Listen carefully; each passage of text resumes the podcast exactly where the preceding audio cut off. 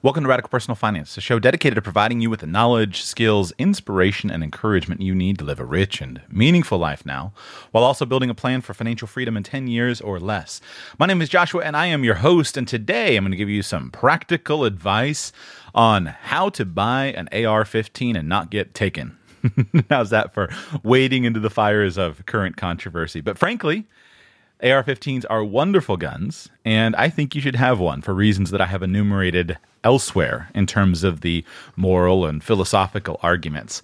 Of course, it's your money, but it's hard to see how you can go wrong with going ahead and parting with some of it to purchase an AR 15 for yourself. And I thought you might enjoy a little bit of straightforward discussion on how to do that. So I've got my buddy Mike. Mike, welcome to Radical Personal Finance.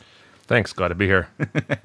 my friend Mike is a, I don't know, do you call yourself a gun nut? Absolutely, self-labeled gun nut. some some gun people hate that term, and some and some don't. Uh, but I'll call you a gun nut, and more specifically, I would call you an AR nut because um, of all the people that I know, I don't know of anybody that's put more time and thought into specifically the AR, uh, plat- what's called the AR platform. So let's start by talking about what an AR 15 actually is and then we'll move into why buying one. So, uh, what is an AR-15? AR-15 would be a, a, general term. Not sure if it actually has a technical definition, but it's a pretty widely accepted general term that describes a firearm design that originated, uh, let's call it the Vietnam era, and uh, became well known. It started becoming issued to the U.S. military in that period, and then has basically in various variations has been the standard rifle for the United States infantryman ever since. And along the way, um, I, am not a, up on all the details of the of exactly what happened when, but basically they started using the same design for civilian use, and uh, it's developed quite a bit. It's actually uh, the civilian versions are much more advanced now in terms of the technical advancements than the military versions. The military is pretty slow to adopt new weapons, but uh, essentially it's the same weapon uh, with the only distinction being full auto in the military versus semi-auto in yeah. civilians. If you were to go back and research the history uh, in the military, I guess it was the M16, probably A1 was the first one, and then it came out to the A2. But if you go back and you look at Vietnam, you'll see the guys carrying around the big old black carry handle on the top, their M16s, and then that the civilian version of that came out as the AR-15, and there are different variants of that today but it really was a revolutionary design where uh, in, in terms of rifles it was there was a major change in military history as far as why the US military went away from a larger caliber heavier what's called a battle rifle the AR-15 or the M16 are not considered to be a battle rifle um, but it they, so there's a whole kind of interesting side road to that discussion. But when it came out in the civilian market it has in many ways revolutionized the rifle marketplace. That's why it is the most popular uh, firearm rifle rifle that's sold in the United States of America. Uh, and I would see how would you characterize why it's so popular? I would say one, it's modular. Right. Uh, w- what's really special about it is uh, not so much. Um, in some ways, it was ahead of its time in, when it was designed, and there are better designs out by now. But what makes it what it is today is the fact that, of course, for the first period of time after it was designed, there were patents and stuff like that. And then at a certain point, uh, you know, patents expired, and what they call the military specifications for the weapon became public. And what that did for the industry was it gave everybody the same foundation to build on. So if you can imagine uh, proprietary designs, only the manufacturer would really know all the details, and everybody else kind of has to figure it out on their own. When the military specifications became available to everybody, it basically gave everybody the same blueprints to work from, which means everything is compatible. So basically, a mil spec AR is the term for something that's based on those designs, which means that everything that is mil spec is compatible. And uh, one way that it makes it um, they call it Legos for Men because that makes everything modular because everybody knows that they can make stuff that's compatible with everybody else's stuff. And in terms of the free market, you can just imagine how powerful that is. It's been especially powerful too because, with the exception of what on the AR 15 rifle is called the lower receiver, The lower receiver, which is the part that's stamped with the serial number for the gun, that's the only thing that's technically, according to the law, considered to be a firearm. So that's the only piece of it that is actually regulated as a firearm every other individual component, whether that's the stock, the sight system, the barrel, you, you know, the, the, the grips, every other component of the rifle can be freely bought and sold on the public market, can be bought through the mail, it can be bought over the internet. You don't have to deal with the fire, the federal firearms uh, licensing, and so that's led to just this massive proliferation of quality accessories ranging from the cheap to the very high end that you can swap in and out of a huge majority of the rifles. Right. And, um, you know, we had the assault weapons ban of uh, 94 under Clinton, which um, incidentally uh, was probably one of the main factors that uh, fueled the Republican Revolution to take over the House in 94. Definitely. and uh, so that kind of kept a lid on the market for 10 years. But in 04, when that expired and was not renewed, the market just exploded. And, and like you say, you can, the range is so big from the cheapest to the most expensive and everything in between that it's just a really great illustration of what happens with the free market when when it's allowed to do its thing. Right, right. So you can, with the AR platform, you could buy anything from, I mean, what would you say is in current market as we record this in end of February 2018? I would say current market price, the last gun show I went to for a completed, um, put together, complete AR ready to shoot out of the box. We're not talking about a parted, kitted one that you build yourself, but a complete AR probably in the range of 600 bucks. Yeah. Um, you know, they, they say that Obama was the best gun salesman ever. And uh, prices actually stayed high because everybody was a little bit nervous about what might happen under him with with the regulations. But uh, after the election and, and Trump winning, it actually was really bad for the market, and so the prices went down below that to the point where you can find a name brand, a complete rifle entry level for probably under 500 right right.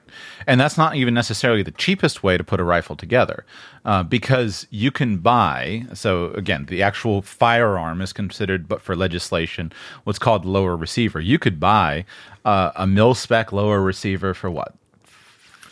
40 bucks? Yeah they've been around 40 to 50 dollars for quite a while. Right. And so this is not if you're not a if you're not familiar with the design or not familiar with the platform not familiar with guns when i say lower receiver this is not something that you can actually uh, put a bullet in and, and pull the trigger all you have is this little box of metal that has a little mechanism in it and you just pay 40 bucks for that you it's, have to add yeah it's literally a piece of metal with holes drilled in the right places right. in the right shape. but it has a serial number on it, and that's what's considered legally the firearm.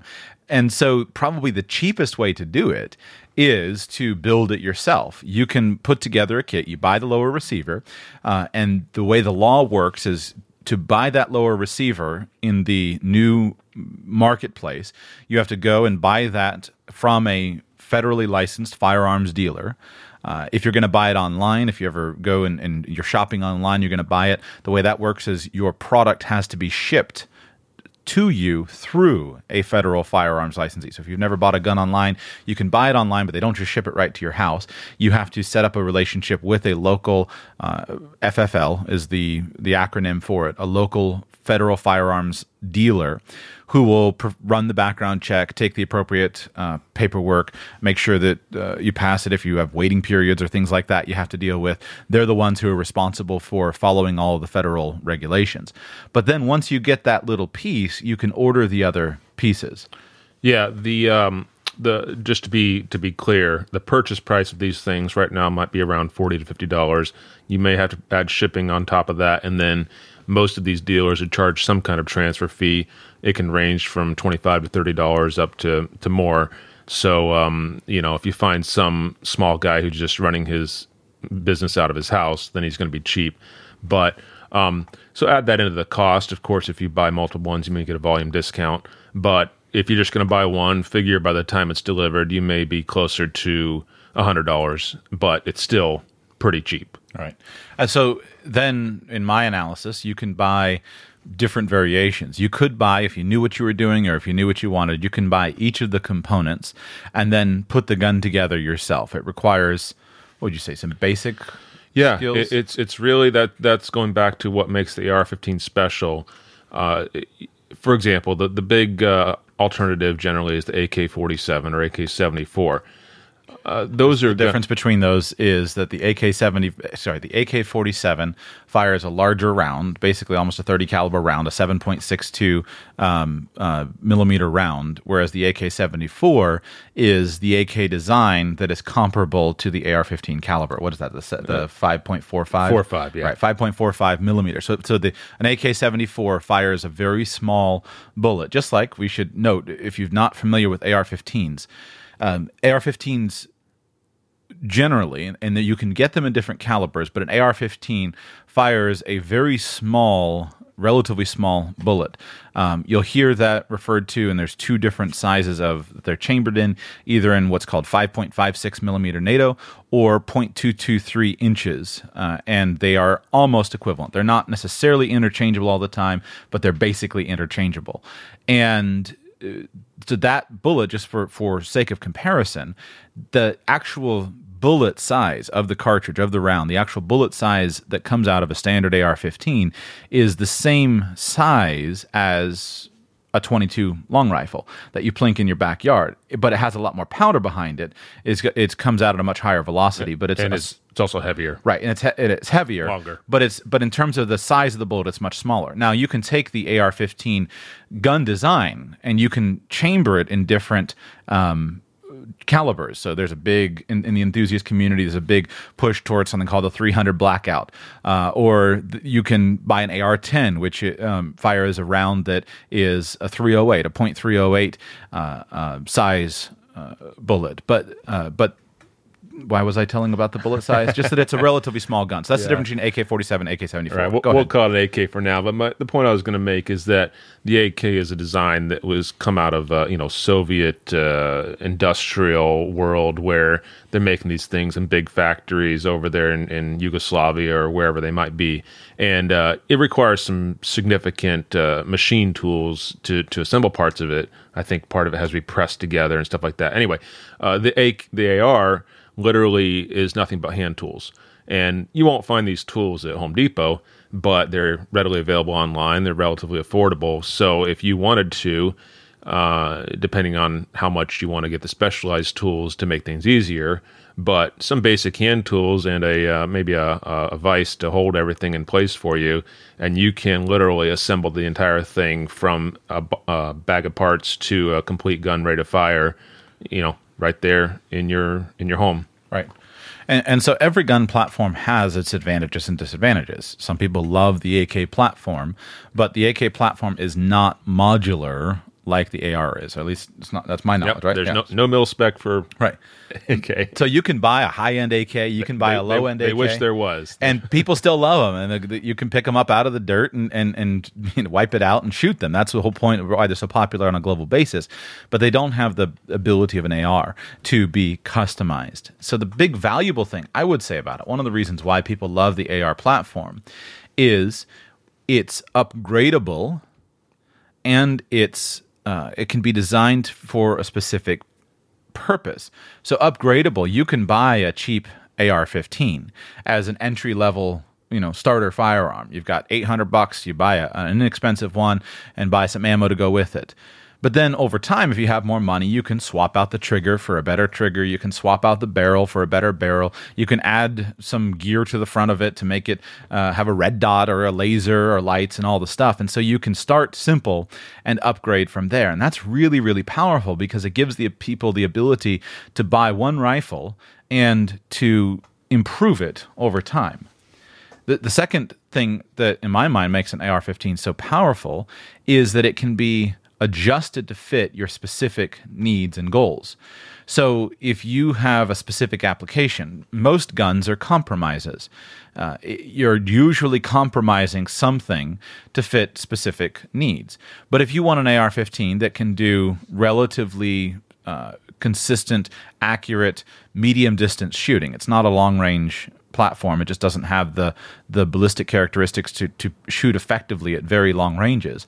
But if you want one that's accurate at medium distance ranges, out to a couple hundred, three hundred yards, you can put that together. You can build it. You can put a, a quality barrel. You can put a quality sighting system. But on the other hand, if you want something that is short and small to use as your home defense gun or to use in an, an application where you need to fit it into a very small package, you depending on how short you go, you have the ability to do that as well. So one gun can be changed to meet different applications. Yeah, and um, and speaking of accuracy for a minute, that is one of the uh, the wonderful things about the design. And uh, to this day, uh, I'm not sure that there is anybody who has developed a better design that is capable of more accuracy than that platform is capable of. And uh, you know, a lot of people like to make fun of the AK and say it's a minute of barn or something like that. You, you, you, the AK is not known for its accuracy. The AR, a even a, a the military specification for the AR is very generous. They they put it in terms of MOA. So four MOA would basically MOA be, is an acronym that stands for minute of angle. right, and what it really means is that 100 yards, your uh, your distribution of the various shots might be inside a four inch circle. Well, a $500 or less, maybe even entry level gun is probably at least half of that. You know, could very easily with the right ammunition be two MOA. And then when you start uh, doing various modifications, whatever they may be, there's plenty of, of people, well, even factory factory guns that can do under one MOA, which means that if you shoot three bullets at the same spot on a target, the the variance between them is going to be less than an inch, and that is something inherent to the design that, like I said, there's there's brand new designs coming out now that often can't even do that.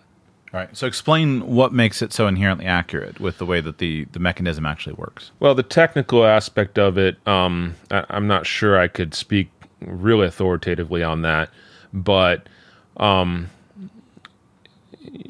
you know, p- part of it is the design, and then part of it is the widespread availability of quality components. So, for example, the biggest factors in accuracy is going to be the barrel, and then after that's going to be the trigger. And so, um, you know, you you can get your five hundred dollar gun, and then whenever you decide you want to get a nicer barrel, if if you've got the tools to do it, then you can swap that out, and all of a sudden you've made a much more accurate gun. And frankly, um, there are often often they're used as uh, they call it varmint guns, and that's things like prairie dogs that they do out west, where for hunting, where it's a very long distance with a very with a small bullet, and uh, you know those guys do some amazing things. But um, you know you get a better trigger and just swap it in there. Right. Yeah, it's probably too hard to go through uh, the technical characteristics of how the action actually operates in an audio format. But if you're interested, go on YouTube. There's plenty of things available to understand. It's a it has a fundamentally uh, just a, really neat way that it handles the actual mechanism uh, of cycling the action, which makes it a powerful platform. Um, in terms of applications, talk about some of the different applications that you've seen people build them for uh, that make it so versatile. Sure, and uh, and maybe I could just also put that in the context of needs.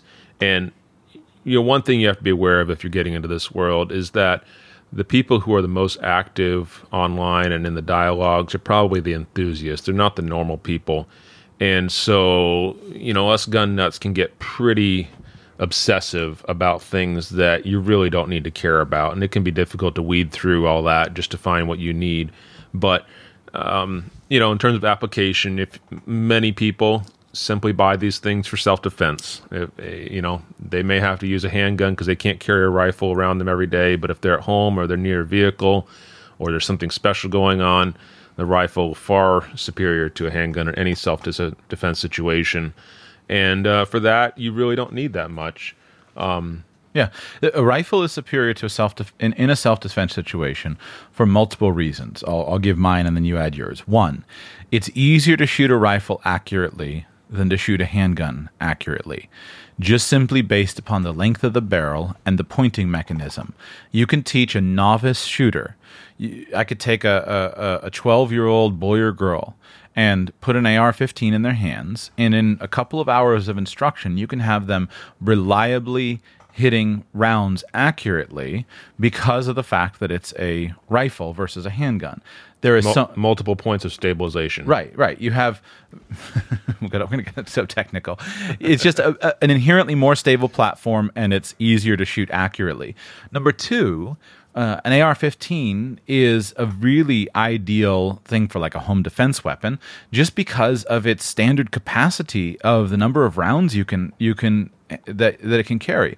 A standard capacity magazine for an AR-15 is 30 rounds. Now you can buy them that are 20 rounds. If you live in California, you can buy them with 10 rounds.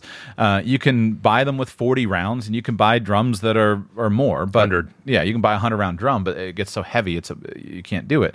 But just a standard AR-15 30 round magazine, which in today's market is you can buy for 10 bucks, which is just amazing. Those people who lived through the assault weapons ban from 94 to 04 used to pay through the nose for a pre-ban um, magazine. Uh, but a standard magazine gives you 30 rounds, and so you put an AR-15 with a 30 round capacity in the hands of a basic shooter. You've put a very effective weapon in the hands of a basic shooter in a situation like a home defense or, or type of scenario. Yeah, and just to inject a little bit of reality into um, the political discourse that's going on right now, um, a lot of people have this perception of, of the AR-15 incorrectly labeled an assault weapon, but let's just uh, you know say it's the same thing. We're all talking about the same thing. The the round itself is actually not that effective against you know a human target, which is basically what we're talking about in self defense. You're, you're shooting a human who legally needs to be shot, and it's an unpleasant reality, but it's there. And uh, you know, I think you talk to any soldier who has used this gun, or sorry, to be more accurate, this caliber, this this cartridge in, in combat, they'll tell you that uh, they may have needed to shoot an enemy ser- soldier multiple times before you know they went down. And so, a lot of people look at this question of a high capacity magazine and say, "What do you need all that for?" Well, the truth is that even if you're hitting your target, you probably need to hit him multiple times because, let's be realistic, if you are shooting a gun in self defense you need to stop that person immediately. Otherwise, it's probably not justified. And so you need to immediately stop that person from being the threat that they are presenting. And so that's one of the great things about the AR-15 is that you don't have to reload very quickly, and so you are able to use that weapon effectively to do what you need to do. And as soon as additional threats are added, for example, a group of, of people who are all posing a threat, you suddenly may run out of bullets very quickly with a 30 round magazine. That's assuming you're hitting your target, which I actually should not be assumed. I actually looked this up and I was amazed that and it's it's it's probably not a comp uh, you know, it's a little misleading because they compared the number of bullets purchased or I'll be technically correct. Somebody's going to give me a hard time about this, but the number of uh, of cartridges purchased by the military to the number of confirmed kills, and it was literally 250,000 to one. To one. so I don't know that that's an actual representation of how many rounds a soldier Right, fires per target, that, but it was kind of silly. And then even police, you know, their hit rates are below 30% generally in the statistics. So, um, you know, that, just, just to put the high capacity magazine in perspective, it, it, it's not it's not what people think it is. And in terms of using this gun for legal purposes, it's actually a very important asset. Right, right. And the other benefit of the AR 15 platform, uh, specifically of the relatively small caliber bullet, and this is one of the reasons, in my understanding, that the military moved some of their foot soldiers to it, was unlike a larger 308, which was the previous standard, uh, all the way up through Vietnam. Unlike a larger a larger bullet is heavier, so you can carry fewer rounds with you. Whereas the smaller cartridge, the uh, 223 caliber, the 5.56 that the AR-15 fires, is smaller. It's lighter. You can carry more rounds. But what it means is I can take a standard AR, put a 30 round magazine in it, it comes tips the scales at what seven pounds, something like that, six Yeah, to eight, loaded. eight pounds, Six to eight, So yeah. I can give that rifle, which doesn't have an, ex- it do, especially if it doesn't have a very long barrel on it, I could give that rifle to my 115 pound wife, and she is equalized in her ability to have a powerful, useful firearm that she can hold. She's not going to hold an M1 Garand. You know, I could put an M1 Garand in her hand and say, "Here, here are a couple of stripper clips." The M1 Garand was a standard rifle for World War One, World War Two, but I can say, "Here are a couple of stripper clips." She can't hold the thing because empty. it's what? It's like 12 pounds, or know, 12 or 13 heavy. pounds empty. Whereas an AR is light and it, it really is effective. So it's really power. It's a, it's a wonderful platform. Uh, it's a miracle of modern technology. Yeah. So just real quick to go back to your original question about applications, um, your, your basic uh, entry level rifle is going to be pretty sufficient for self defense. But if you do want something shorter, that is possible. Unfortunately, um, the price you pay for a shorter barrel is uh, a bigger fireball coming out the end because there's powder that's not being uh, used to propel that bullet. But it can be done very easily. And uh, uh, again, uh, one thing I forgot to mention was you don't have to swap out barrels. Uh, One of the things, that, again, going back to how how nice the design is, these things are separated into lowers and uppers. And often, what people do is they will have uh, one lower component and then they will swap out multiple uppers very easily and you don't have to use any tools you just pop a couple pins in and out and so for whatever your application is you just pop it out pop it in and you've got a completely different gun that doesn't require any tools to set up. It's all you know even the optic is mounted and zeroed and uh, you, you're ready to go. So um, shorter uppers if, if you want something more compact or very easily uh, either either purchased or built.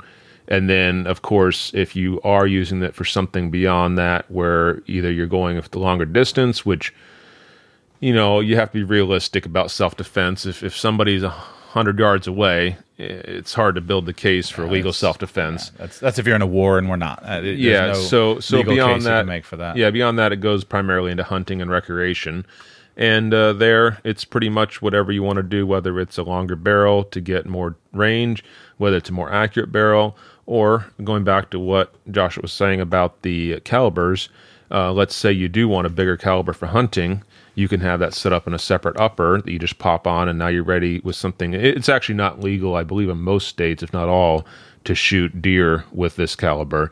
Uh, it's, not considered humane. So uh, but but you can easily because it's too small. Not right right. It's, it's, not going to be a it's quick not big enough. not going to be a quick kill. It's not going to be humane to the animal. It's going to result in a wounded animal that that's very undesirable situation for many reasons and um but but you can swap in that larger caliber very easily for hunting. And um you know again uh there are uh, what they call pistol versions which actually don't have a stock but have their applications whether being shorter or getting around um, you know some states have regulations that uh, are a little more restricted than others. And the pistol variation can help you get around some of that legally and still be able to uh, you know accomplish what you're trying to do Uh, and also just the ability with the barrels. Uh, you can some people, many people will shorten up and buy a, a short barrel. Uh, some of them, uh, if you go too short, uh, then you have to apply and pay the federal government a two hundred dollar tax stamp uh, for the privilege of having uh, your barrel and get get it registered. Yeah, yeah. The, the short barrel thing primarily comes from the era of gangsters in the I guess Right. twenties and thirties, and they didn't like these gangsters hiding their guns underneath their trench coats, so they thought that they were going to solve that problem with restrictions on the barrels. But one thing I, I didn't mention in this conversation, in this uh, this question, is adding a, a suppressor, a silencer. Um, it's becoming much more common, and um, you know a lot of people all they know about that is from the movies, and which is of course, as with most things Hollywood does, inaccurate. And it really doesn't make it that much quieter. It, it doesn't make you able to sneak around and shoot stuff without anybody hearing, but it does protect your hearing as the shooter. Uh, and um, and it also they, they like to say it's respectful to your neighbors if you happen to be in a place where you can shoot. But anyway, um, if you are going to add a suppressor, then that starts to make the weapon much longer. So then you may go to a shorter barrel just to compensate for that. And that's where something like what uh, Joshua mentioned about the 300 blackout that was designed for that. So once you dig into it, you may find yourself, uh, you know, going a little deeper into it and finding out that some of the pretty neat stuff that can be done with um, with with the alternatives to the original setup. So let's get to practical advice because obviously I want to give you practical advice. I don't want to just you can become an enthusiast and and do all that if you're interested. But the practical advice is number 1, go and get one. It's hard for me to imagine it being a bad financial decision to buy an AR-15. Um, they are very much demonized. Um, they're very much many people would like to legislate them. If they did legislate them, then the value would go up um, an AR-15 that's not destroyed, not overused, has a very high value in the secondary market. If you ever need to sell it, you can sell it very, very quickly. And if you need to upgrade it, uh, it can be a good decision. So, can you imagine? Can you imagine a scenario in which you wind up financially poor? with an AR? Yeah, most most people who own these things have no intention of ever selling them. Yeah, but uh, no, I, I, just I mean th- they're so cheap today that there, there's just absolutely no way that uh, you know maybe with 3D printing someday that they'll get the production cost so low that it'll go down by ten dollars. But right. that's not what we're talking about. And and the the the it's much more likely if if you survey the political landscape, it's much more likely that there's going to be more restrictions in the future than less. And even if there are less, it's not really going to change the value. And so, in many ways, you can look at this as simply future proofing yourself and that is the beauty of this of this thing where you can just buy that lower receiver. You may not want to shoot right now. You may not want to get into guns. You may not want to do anything except not have to worry about such things in the future in which case you can go buy these lower receivers you can put them wherever you want. You frankly don't even have to lock them up in a safe. No, no kid is going to do any get into trouble. there's no them. there's no way to shoot a bullet right. out of a AR-15 lower it's, receiver. It's just a piece of metal, and that's it. So you may just want to go buy some of these and stick them in a box in the closet, forget about them for the rest of your life. But if you uh, you know are are worried at all about the future trajectory of the the political elements and the legislation and everything else, you may very well be happy in the future that you have that or you may be very happy that you can pass it on to your children. And frankly, like I said, this is aluminum. You know, you don't have to worry about it rusting. So if all you did was stick these things in a box and pass it on to your children's children, it would still be just as usable, right. you know, 100 years from now. And and you don't even have to worry about the prospect of having to do it yourself. There are plenty of people you could find who for a small fee would be happy to build it on there for you. Right. You know? And once you own that, uh, and especially that's why I talk about the value in the secondary market, the ability to make a private party sale, a private sale of a firearm between between individuals. And of course, this is frequently debated in the political sphere under the so-called gun show loophole. There is no gun show loophole. There is the ability for any private individual to sell their property to another private individual, subject to state regulation. Some states are more restrictive okay. than that. On that. Right. So, uh, so the point is that you, once you have something, you can sell it in the private market. And if you ever have the opportunity to buy a gun in the private market versus having to complete all of the federal paperwork, always choose the private market because it brings you additional protection. It's a more valuable thing to you. Now, the law is very clear that the federal government is not allowed to build and maintain registries and databases. However, I think most of us have a healthy distrust of even any direction in that area, and especially many gun owners have a healthy distrust. So if you have them and you own them, and if you buy them in the private market, then there is no record of your ownership in the federal lists of paperwork. Uh, the, you can explore the details of how that works. Uh, it's very, it's a fascinating system. I appreciate the protections that have been put in place, um, but to the point, by owning those lowers, you are protecting yourself in many ways. Now, that doesn't mean that legislation cannot change. For example, California ha- has all of these restrictions at present on what you're technically legally allowed to own. You are a a, a felon. You are a you know convicted felon, but you are uh, uh, you could be charged if you own a standard capacity magazine in the state of California. Uh, there's this whole recent debacle with this new law they've they've uh, I won't go into California. But the reality is that in California, in Colorado, in New York, in Connecticut. in Connecticut, nobody turns them in when they change the law. Uh, I read a story, was it Connecticut, where, where they were doing a, a research on registries, uh, and 60, uh, they found that 62% of police officers in the state had unregistered guns, even after they were supposed to all register. So there is widespread civil disobedience among gun owners in the United States of America. And it's fantastic to see, especially to see multiple police sheriffs are suing their state governments for um, the overreach. And I'm, I'm getting into a, into a ditch. to, to the at, to, at this point, there are still plenty of law enforcement people who say they would not enforce certain uh, certain restrictions, but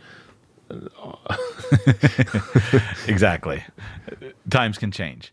So you could buy a lower. You can also just go and buy a completed gun. And that's what you probably should do if you are a new gun owner, my opinion.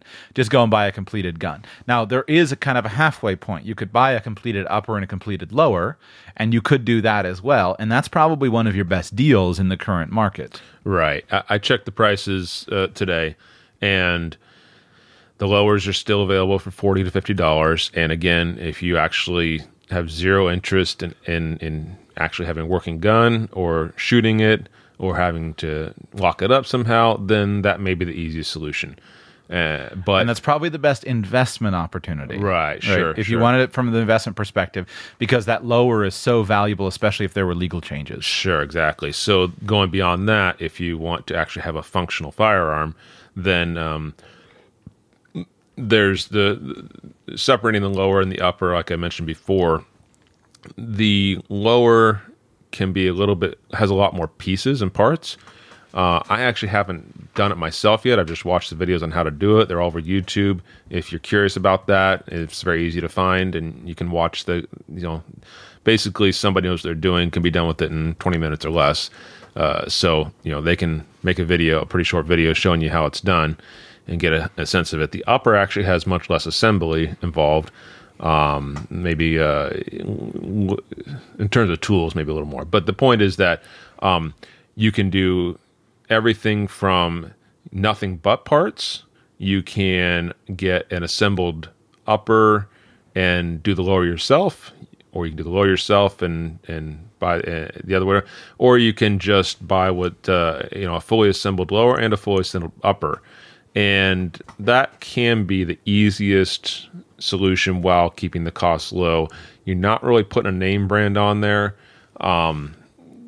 you know, there are companies that have established a brand. I mean, the, the, the market in terms of um, gun manufacturers themselves is very uh, clogged right now.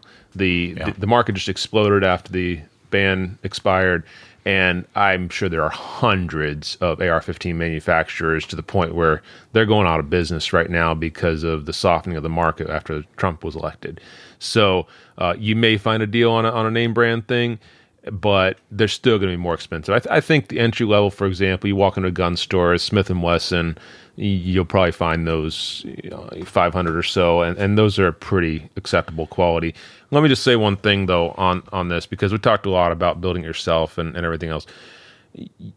Again, going back to application, if it's if it's a and the obsessive you know nature of, of the conversation, if you are a soldier or a police officer or anything else where there are you know critical applications and there can't be any question about the reliability of your gun whether it's going to do what you need it to do. Usually the easy button is to go to a respected manufacturer and it's just you know manufacturers may offer warranties and, and all that stuff. There's there's all the support that a manufacturer can give if you are a hard user, for example, the enthusiasts, there are plenty of enthusiasts that will run through thousands of of rounds in their guns in a month. Uh, And if you're hard use, you know, these are mechanical devices and they can wear out and there is a mil spec. And so if a company is trying to sell you a more expensive gun, they're going to tell you about how they're going beyond the military specification to make it better. So if that's your world, you probably don't need my advice, but uh, you, you may spend more money for a name brand product, or you know there are improvements to the design for things like um, you know there there are variations. For example, one of the common ones is piston design. That you'll see that label, and that's basically lets it run longer without being cleaned reliably and stuff like that. If that's if that's what you're doing, you'll probably figure this all out pretty quick. But um, if you're just a normal person who doesn't go shooting a lot, maybe you take it to the range to to get familiar with it, have a little fun every once in a while, but that's it. I would say an entry level gun is probably going to be sufficient as long as you um, verify that it works well. There, there are guns who you can buy for the, the cheapest price possible, and then they just don't work right. That does happen, but if you think about something even you are going to rely on for self-defense what do you need it to do? You don't need it to work for hundreds of rounds. You don't need it to uh, you know run a thousand rounds without a, single uh, malfunction. You need it probably to shoot five bullets or so or maybe 10 or maybe a full 30 round magazine. As long as you're confident to do that you're going to be okay and you're never going to have a problem. Well you know personal opinion opinions vary on this but personal opinion if you test it, let's say 500 rounds without problems, you probably achieve what you need to achieve. So, if you walk into, for example, if you walk into a gun store and you start letting them chat you up, they may want to tell you all about the superior aspects of a certain gun that costs two or three hundred more than the one next to it. And they may tell you all about a cold hammer forged barrel or whatever. Well, it is better quality, but you may not care. That may right. not be relevant to your use. So don't uh, don't get too caught up in that. Don't let them talk you into all this business of quality. A mil spec AR-15 is a mil spec AR-15. It's everything that you need it to be for basic use, especially for recreational use. And you may find after you get the cheap one, you may figure out a lot better what you want to spend more money on later. But don't let anybody talk you into buying the expensive stuff, uh, especially if it's your first gun or first rifle. So, all that being said, um, you know, prices today you can get a fully assembled lower around 150 you can get a fully assembled assembled upper around 300 or even less if it's on sale. And basically you know the, the, the lower goes to your dealer pay your fee to transfer that. The upper comes to you in the mail. You put those together and you've got yourself a fully assembled gun under you know under 500 i'd say. So here's my issue here's my issue with gun people. Um, it's so easy for gun people to get interested in all those details. Oh, I've got this trigger, I've got this chromoly blah blah blah barrel. If you've got a budget of a thousand dollars instead of doing what most people do, which is spend nine hundred and fifty dollars on the gun, and then they have fifty dollars of ammo to go to the range one time, spend nine hundred, spend five hundred dollars on the gun, spend a hundred spend two hundred dollars on magazines, buy twenty magazines for the thing, uh, because if you ever had to use the gun, we're not talking home home defense here. I'm just talking about the fact of having a rifle. If you ever had to go to war. Uh, which I pray you never do, and I pray I never do. I'd rather have 20 magazines than two the magazines are the weak link if you don't have those or if, if they break. The gun is probably not going to break. You can buy a part set. But the big thing is buy ammo and buy training and buy range time.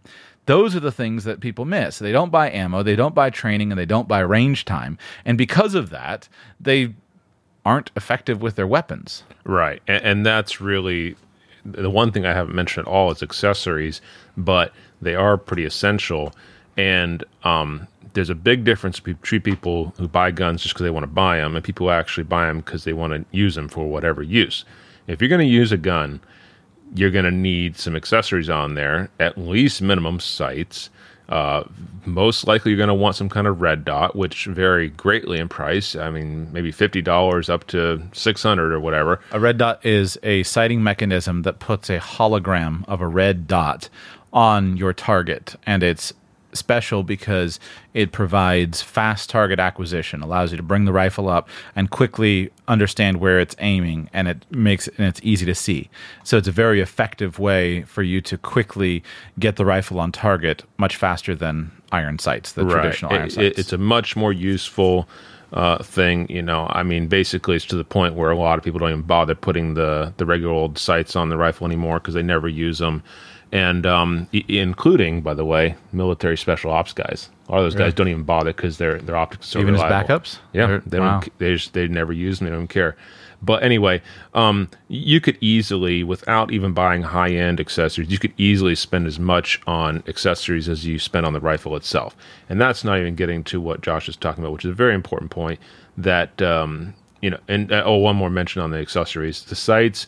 You probably eventually would want some kind of optic, uh, some kind of sling, and then if you uh, want to be able to use this thing more than 12 hours out of each day, you need some kind of flashlight on there. Very quickly, it adds up, and that's not bef- that's all before you get into the very important element of training, which uh, you know a weekend class is going to cost you probably at least two to three hundred dollars, but it's very important, very essential, and uh, ammunition can get expensive right now. Um, I didn't check today, but let's just say uh, in the vicinity of twenty something to thirty cents a round, or maybe to forty, Maybe maybe more- more than that, Sorry, yeah. that, that's old prices. I'm thinking nine millimeter. Okay, so A thousand round box of five five six is not cheap. Right, you're, you're looking around fifty cents a round, and uh, you can run through some money very quickly just doing some basic training. So, uh, personally, my perspective it is, uh, I, I'm very passionate about the high quality stuff, but if you're getting practical, your money is best, much better spent on things like decent accessories, training, practice, than on a more expensive gun. So a thousand round bulk purchase of ammo, if you buy just online and you're not going to a local gun store, um, probably under three hundred and fifty bucks, but three hundred to three hundred and fifty bucks for a thousand rounds of five five six. Okay. so that's not cheap, but uh, you can you can blow through some money because you go to a class and a good weekend class. I mean, they usually tell you to bring a thousand rounds. Yeah, you're at least going to use 500. Right. So it, ammo adds up, but the whole point of having the gun, if you're not just doing it as an investment, and again, that's where different things, but the whole point is to be able to effectively use it. As the old saying goes, I have a lot more fear of a man with one gun who knows how to use it than a man with a closet full that doesn't know how to shoot. Yeah, and, and again, going back to the distinction, there are a lot of people who just buy these things either because they want to protect themselves from the future or just because they think it's cool. But if you open up most gun safes, very few of the guns inside are actually ready to use. And there's nothing wrong with that. You know, you're welcome to collect guns, but just don't fool yourself by thinking that once you buy the gun, you're done. You're just getting started. It doesn't make you invincible. That's the whole point, which bugs me about people say, oh, the person has an AR 15. In watching the news over last week, somehow uh, I've seen advanced on cable news that because an AR 15 is a rifle and advances and, and sends a round down range at a higher velocity than a handgun, that a police officer with a handgun is somehow unable to go up against an AR 15. It just boggles the mind that these people are allowed to talk in public on this subject that they're that they're, they don't know about. An AR-15, there are a lot of ways to mess the thing up if you don't know how to use it. Uh, it malfunctions. You can have malfunctions, and I'm trying to avoid. I'm trying to keep this simple and avoid politics. It's a touchy week for us. Yeah, but basic basic accessories are, as you said, um, you got to make sure that you budget for sights. Uh, unless it probably comes, you can get cheap twenty dollar, you know, strap on, screw on um, iron sights, uh, and the gun may come with it. But you want to budget for a sighting mechanism. You want to budget for a sling. I think you want to budget for um, accessories because when you're out actually shooting it, most people you go out on Sunday afternoon, you take it and, and load up a few round, uh, a few magazines of ammo, put them on the table, you hand the gun around, let everyone shoot a few round, uh, a couple magazines, and that's about it. But if you're really going to use it, you know, you need to you need to plan for having the accessories that are going to be useful. So budget for the accessories as always, and learn to shoot effectively. What do Yeah. we miss? Yeah, A if we're good trying, starter? trying to keep it practical, that, that's it. We could talk the po- political angle all day. No, go to YouTube, and the, that's the other thing that's just wonderful about YouTube is there is so much great training available on YouTube. Uh, there are qualified firearms uh, trainers right now that put out information on YouTube, put out basically whole classes. Uh, if you want to learn how to build one, go to YouTube. Uh, you can run the video and you can put the pieces together at your kitchen table. If you want to learn the techniques of, of shooting, if you want to have reviews, just go to YouTube. YouTube has been a wonderful uh, source of information to allow enthusiasts to reach a wide audience with their specialized information. Yeah, and so just to come back to where we started in summary, the AR-15 may not be the best rifle today in whatever criteria you're looking at, but it is probably the one that everybody should own before they buy any others. And this debate rages across the internet, forums. It just it never ends, and and manufacturers are constantly coming out with new designs and try and basically everything is about the constant theme is how do we take the best elements of the AK and the AR and put them together in one gun. And there are some very well done uh, attempts at that. And frankly, I'd like to buy them all, but it, you know, if you're going to be practical and you don't have a lot of money, don't get distracted by all that stuff. Focus on the basics and then be very careful because the bug may bite you. And when it bites you, it never lets go. So, uh, you know, the, this, this uh, hobby can become a money pit very easily. But, um, you know, we could talk a lot about what's better out there, but that's not the point. The point is, what should you get? And if you put it all together, add it all up, if nothing else, if nothing else, the fact that it is such a widespread uh, ownership, you know, millions and millions that are owned, the industry to support it is so big, the compatibility, interchangeability of the parts is is just so universal that you know th- there is probably no other place to start. And then once you start there, then you look at your specific desires or needs and, and decide what fits those. But it doesn't get any easier than this one, if you ask me. Yeah. If you are wondering why the AR-15 is so popular, it's not because people who want to ha- own an AR. Not, it's not because AR-15 owners want to have blood on their hands uh, and worship at the altar of thinking they're Rambo, killing innocent Yeah, people, pretending to be soldiers. Right. It, it- it's stupid. Of course, there are idiots out there who probably do want war. There are idiots out there that want the world to fall apart so they can strap on their their their plate carrier and their their mag pouches and go to war. Of course, there are. There are always idiots. When you have millions of people living together, you always have a small fraction of them that are, that are idiots.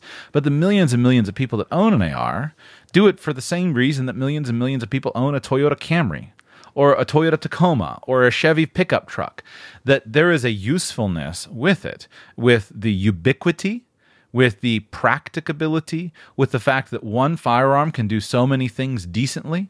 The AR is not the best in the world at any one thing.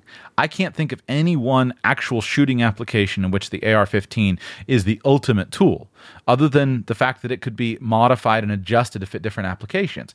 If you want to shoot long distance, you would uh, a a three hundred dollar hunting rifle can get you out to seven hundred yards, where an AR fifteen can never get you to. So uh, Well, it, it can get you there, but it's not easy. And you think you can get a, an AR to seven hundred yards? Oh, yeah. They do it all the time. You get into a 1,000 yards, no problem. But you got to know what you're doing. What's the terminal velocity of the, not much. the bullet? Bounce, bounces off your cheek. Yeah, it's mo- mo- moving pretty slow. okay. All right. So forgive me, but the point is that if you want to do long range shooting, you can get better uh, better guns uh, to do long range shooting. If you want to kill somebody more effectively. Uh, you get a bigger gun. Yeah, get a shotgun at close range. Nothing Uh, beats that. You will kill somebody with a shotgun with double aught buck at close range, or a 308 uh, that'll that'll go through through somebody. If you want a gun that is like there are that eas that's easier to shoot, that's cheaper. Like there are there are options that fill all of those things better than an AR, but there's nothing that does pretty good at just about all those things better than an AR, and that's why it's so popular. Yep. I- I'll admit that uh, when I first got into this, I was I was interested in everything but ARs. I thought that was old news, and then I completely turned around. So you keep talking about technology. Last question for you. You keep talking about technology. What is the future? Um, You know, the military is very conflicted on that. Uh, there's a lot of stops and starts in their efforts to find the next generation of weapons, and and, and um, there's talk about things like caseless ammunition. Uh, there's things like that, but honestly, there's nothing on the horizon that's really obviously going to replace this stuff. So what they keep coming back to is just uh, you know modifications, but the same basic concept. In the civilian world, I don't see anything else. I mean, uh, again, if your intention is to have a gun that does certain things better, there are options out there. Unfortunately, they cost a lot of money. You know, all the guns that I want to buy are over two thousand dollars. Yeah, I was gonna say for me, it, it- the the bullpup, all of the cool Right. new bullpup designs. Yeah, my my my my current you know uh, obsession. So explain what a bullpup is. Or the to- bu- for anyone bullpup is uh, quickly um, It, it takes the action of the gun where it actually loads and ejects the rounds. The chamber. Uh, okay, yeah, it takes a chamber and it moves it from in front of the grip to behind the grip. So essentially, what that means is that for the same barrel length, it cuts about 10 inches off the overall length of the weapon, makes it more compact, moves the weight back, makes it easier to hold up on your shoulder. Uh, just frankly, better in many ways uh, in terms of using the gun. Unfortunately, because it's a smaller market and maybe other factors in the manufacturing process, it's still pretty expensive. I'm not sure if you can get much below um, I don't know. It's definitely over a thousand dollars, and and some of the nicer ones are closer to two thousand dollars. But um, that that may be the future. Uh, next generation is is more emphasis on that because there are a lot of benefits when you're talking about tactical applications. Um, but I don't see groundbreaking technology. Perhaps in the manufacturing process, uh, there'll be some uh, improvements. Right. But I, I don't see it yet. Well, hopefully, we've given you just a something it's hard to go wrong in the AR marketplace especially if you go purchase from a known quantity or a known manufacturer. Um, you can just about any brand that you recognize you're going to be fine. Uh, and it is a really really valuable platform. w- one quick thing on the pricing because I, I, probably didn't make it clear. Um, you can buy an entry level complete rifle for probably $500 maybe a little less a little more. But if you want something for with a little bit better features then you can get the same price with better features by assembling the uppers and lowers. One of the common websites. You mentioned the website. Sure. All right. Palmetto State Armory is the big player in that game. And uh, you know you can go to their website and you can get any variation you want, but they often have daily sales on these assembled uppers and assembled lowers. You don't have to buy them at the same time. You know you can wait for the deal on the one you want. But what you'll find very quickly is that the cheapest assembled guns they generally um, limit your ability to accessorize. So the big thing, for example, is the uh, handguard. You know, you get these cheap plastic handguards, the round things that look like they're still in Vietnam, and uh, you can't really mount anything on those very easily. Whereas an upgraded handguard, if you do it yourself, it'll cost some money. Um, but uh, when you get it assembled from PSA, it's uh, it's about the same price. Other other elements like the stock, a nicer stock, or um, that's probably the big ones: the handguard and the stock, or, or, even the barrel quality. You know, actually, I like the idea of stainless steel barrels, so I don't have to worry too much about rust. So uh, you may get a better barrel for the same price. So I'm not sure how you can get below that 450 to 500 dollar mark with a complete rifle, but eh, without building it yourself, and you probably don't say that much, but you can get more for your money by going that route. Uh, you know, assemble is put separating the upper from the lower. So um, th- that's my recommendation. Check out Palmetto State Armory. And the biggest thing I would say, if you don't, if you're not familiar with it, just ask around, find a buddy who has one, and go shoot it, and and get over the fear uh, uh, of it, and then ask them for advice. Go to a gun show. If you go to a gun show, go to a gun shop, go to a local gun shop. That's what they're there for, is to help you with those uh, decisions. You're not going to be Rambo. You're going to be owning a quality and useful, very versatile rifle, uh, which, hey, as an American, you should. Thank you for listening. You've honored me with your time and attention, and I'm grateful for that. And I hope that I've effectively served you today with some ideas and strategies and tactics and techniques and tools that will help move you towards your goals. Before you go, three simple requests. One, if there's an idea that's been helpful to you in today's show, make a plan to take action on it. Listening does lead to learning, but learning in and of itself doesn't automatically lead to a life change. It's action that leads to a life change. So take action. Two, take something that was helpful to you in today's show and share it with somebody that you care about. I'm depending on you to be a co laborer with me in helping me to propagate the message that I'm seeking to share. That helps the person that you are engaging with, and it also helps you because teaching others is one of the most effective ways for you to learn and for you to cement your learning.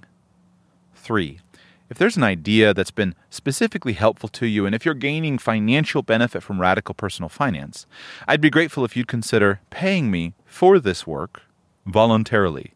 Come by radicalpersonalfinance.com slash patron, and you can sign up there to support the show at whatever level you feel is right for you. This is a voluntary support. That's my Patreon page. You can support me with a dollar a month, $5 a month, $10 a month, any number that seems right to you. But if you're gaining financial benefit from this show, and if it's achieving financial results in your life, I'd be grateful for your financial support at radicalpersonalfinance.com slash patron.